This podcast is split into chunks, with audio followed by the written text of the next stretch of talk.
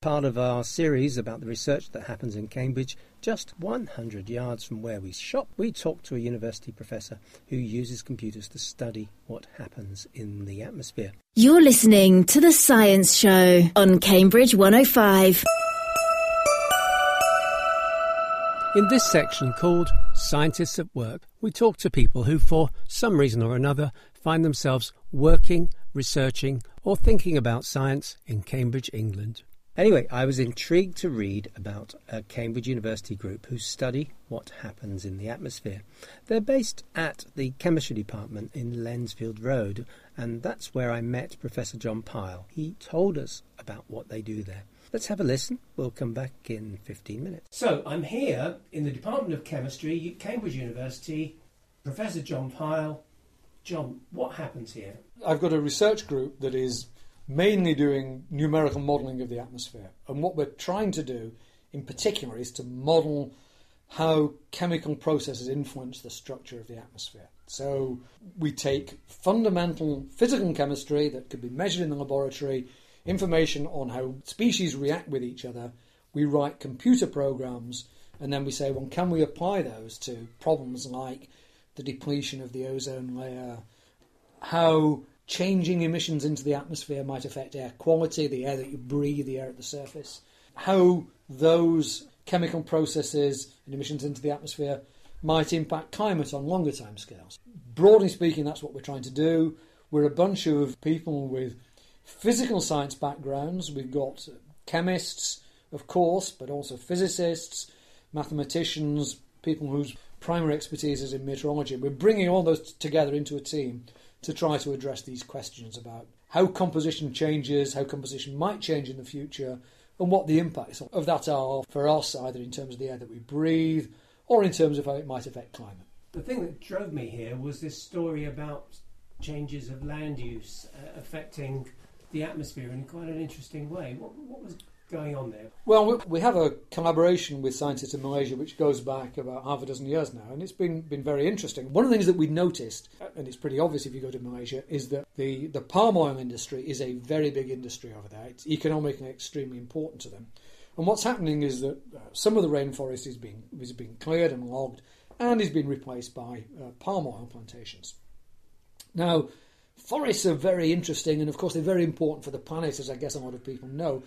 One of the things that vegetation does is it, it, it can breathe out gases into the atmosphere. Okay. The natural rainforest is a moderate emitter of a gas called isoprene. It's fairly reactive and it plays a role in ozone chemistry, and ozone is important for a, a number of reasons.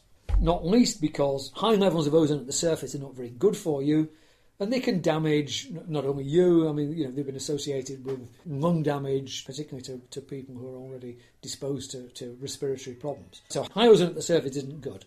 It's also not good for vegetation. Oh.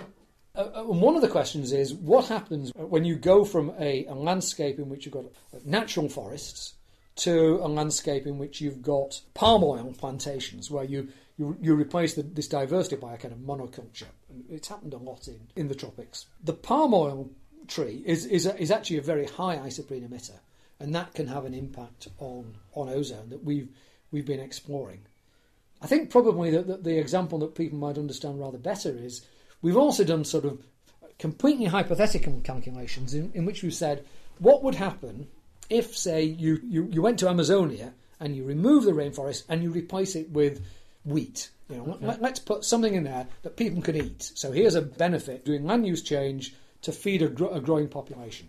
Okay, so this particular species of, of vegetation is a rather low isoprene emitter. And the consequences of that, that we found in our calculations, is that under those circumstances, where you've replaced the forest, moderate emitter, by wheat, and low emitter, is that ozone levels go up. And of course, I've said ozone can actually damage crops. So, what you've done to try to feed an increasing population uh, leads, though, to air quality changes, which have a negative feedback on the food that you're trying to produce. So, we're exploring these kind of interactions in the calculations that we do. And there are, there are clearly uncertainties, there are things that we don't know, but they're suggestive that we're actually maybe bit better doing this policy of land use change rather than that policy of land use change. And it can certainly, what we're doing can feed into that home question about land use change, agriculture, biofuel, and so on. Now, the scale that you're talking about here is bigger than my garden, is bigger than the field out there. It's big. Absolutely. You know, we need to be very cautious about how we interpret the results of some of these numerical model calculations. We, we're running global numerical models, and we represent the locations in those models by uh, by grid boxes. So so we've discretized the whole atmosphere, if you like, and, mm-hmm. and we have you know a box which might be a couple of degrees in latitude and a couple of degrees in longitude wide. So these are pretty big boxes, much bigger than your garden, and we're assuming that what happens in that box happens uniformly across the box. You know, one, one of the challenges of numerical modelling is to try to run at higher and higher spatial resolutions all the time. But when we run those calculations, as I say, let's have due caution about the results. But those those calculations suggest that under these circumstances, result A happens or result B happens, and then we find ways of, of exploring those either by making sure that we've got measurements that, that can confirm that the processes that we've put into our models still operate on this large scale.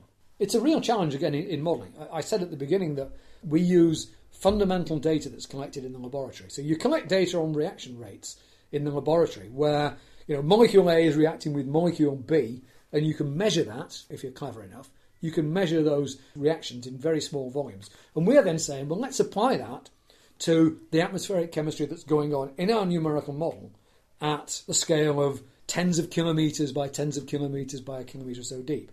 But what we do do, and a large part of what we do, is to make measurements, or we work with people who make measurements in the atmosphere, where they, you know, they can measure the change of, of processes, and we can we can evaluate the chemistry that we've put into our models at coarse resolution.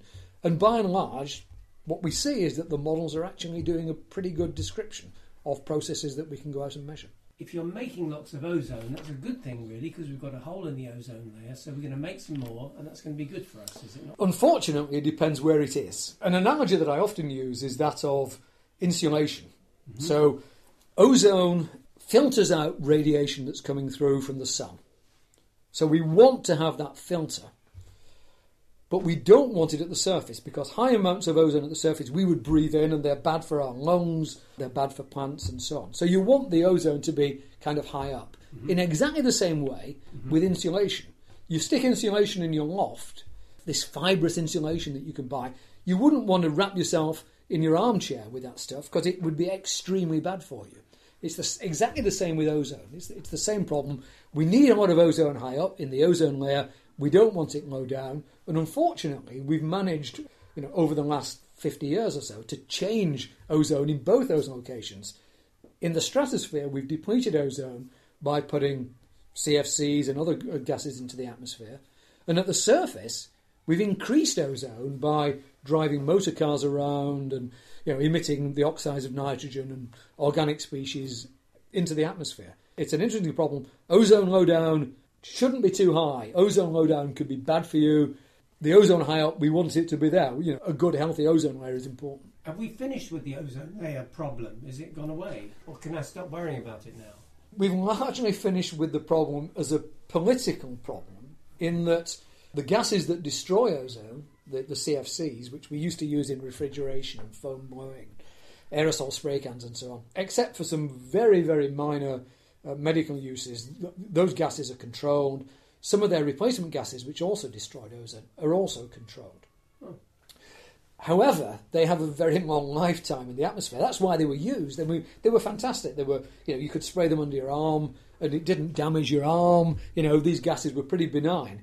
The problem was that once they got into the upper atmosphere, they could be broken down to form much smaller molecules, which could destroy ozone. Once you switch off the emissions, you're saying let's not emit any more of these gases. The time it takes to remove that th- those gases from the atmosphere, because they've got to get very high up, it, it's on the order of many decades. So the ozone hole is going to be a problem with us for certainly most of this century. So it's still it's still happening, but the, the gases that are responsible for the ozone depletion have been regulated. We're starting to see that their concentrations are decreasing in the atmosphere but there will remain an ozone hole certainly until at least the middle of this century, almost certainly. It's ozone is also important. So you, you might say, well, do I really bother about ozone in Antarctica? Yeah. Um, you know, very few people live there. There's not there's no vegetation. You know, the, the, there's not a huge amount of, of, of, life down there.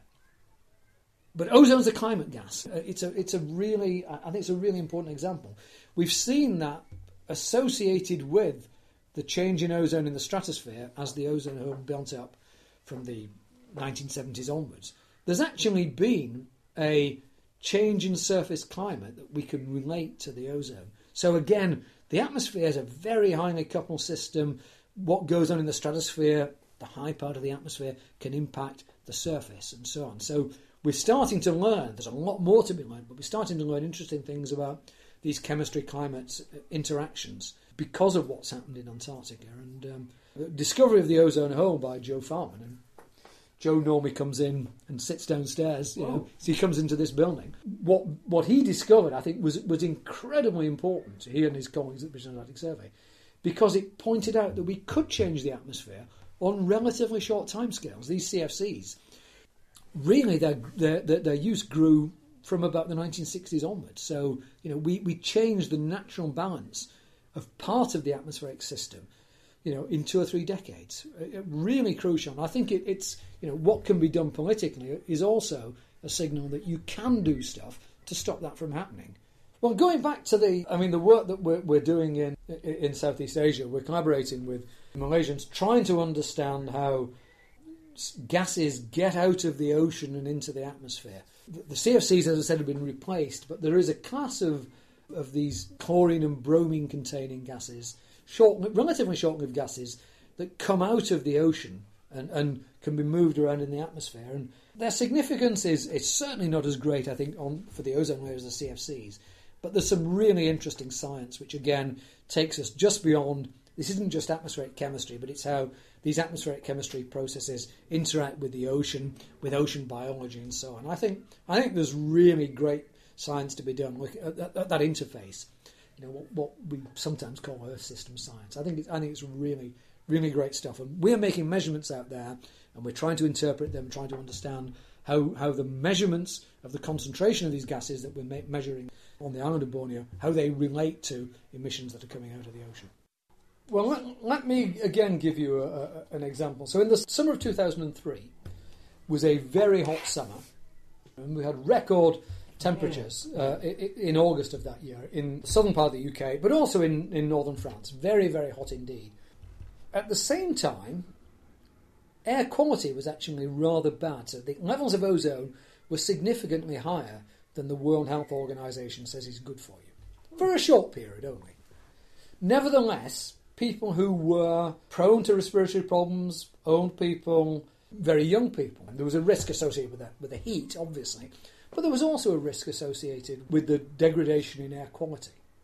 In France, they reckon that there was something like, I think, about 20,000 deaths which were brought forward. So these were people who were already at risk, but, but this incident was the incident that, that led to their death. So this is really important stuff. And it's not just about atmospheric chemistry, but it's, it's about this interaction between the chemistry and the weather. If we get more of these kind of situations of the kind that we had in 2003. And the climate models say the 2003 incident was it was a very rare event, maybe one in hundreds of year event. The climate models say that in the third or maybe fourth quarter of this this coming century, that kind of summer will be fairly normal. So we're going to have summers like 2003 routinely by the end of the century. And there will we believe, be, be associated with them these air quality problems. So that's why you're absolutely right. We, we're not weather people. Some of my group have got expertise in, in meteorology, but we are working at this interface. It's really interdisciplinary science that we're doing. The interface between chemistry and, and meteorology, the land surface that I've talked about, you know, which involves people who are biological experts. All of those people can contribute to this problem. And how did you get into this? You did chemistry at school and then what happened. Well, I did chemistry at school, and I loved chemistry at school. I was inspired by a chemistry teacher, but actually, I read physics. so I'm a physicist. My first degree was in physics, and I joined a group in Oxford who were who were atmospheric physicists. But to explain the atmosphere, as I've said, because you know ozone ozone's an important radiative gas in the atmosphere. It heats the atmosphere up in regions. So if you want to understand how the atmosphere works, you need to know about gases like ozone. And I got interested in the chemistry through that route. Some of my group have got classical chemistry trainings, they're real experts in the mechanisms of chemistry that are going on. But other people know more about you know how to deal with these things mathematically, you know how, how we deal with the interface between the chemistry and the meteorology, for example. So there's a range of expertise, and I think like all research, you need to be motivated you need to, and to be motivated, you've got to be interested. You've got to have an inquiring mind and say, "Wow, this is a rather interesting problem." It's a, in this case, we think it's a rather important problem. But the key thing about all of these things is that you know you've got to be motivated by the science. You've got to say, "I want to get up in the morning and I want to find out more about this." That's what it's about. Thank you very much. Fantastic. Thank you, John. Right, we're back in the studio. Did you like that interview, Chris? I did. Very neat. And I'm sure listeners would join me to say thanks to Professor John Pyle from the Chemistry Department at Cambridge University. You know, I was really tempted to ask John if his unit did blue sky research. glad you did it. And I'm glad I nearly didn't too. That's pretty much all for today's show. Scientists at Work is made by the Science Show team on Community Radio Cambridge 105. You can also find past episodes on the website www.cambridge.com 105.fm. You can also subscribe to future podcasts with the iTunes Store. You can get in touch with us on the email science at cambridge105.fm or on Twitter at 105science. Till next time, it's bye from the Science Show team of Roger Frost and Chris Crease. You're listening to The Science Show on Cambridge 105.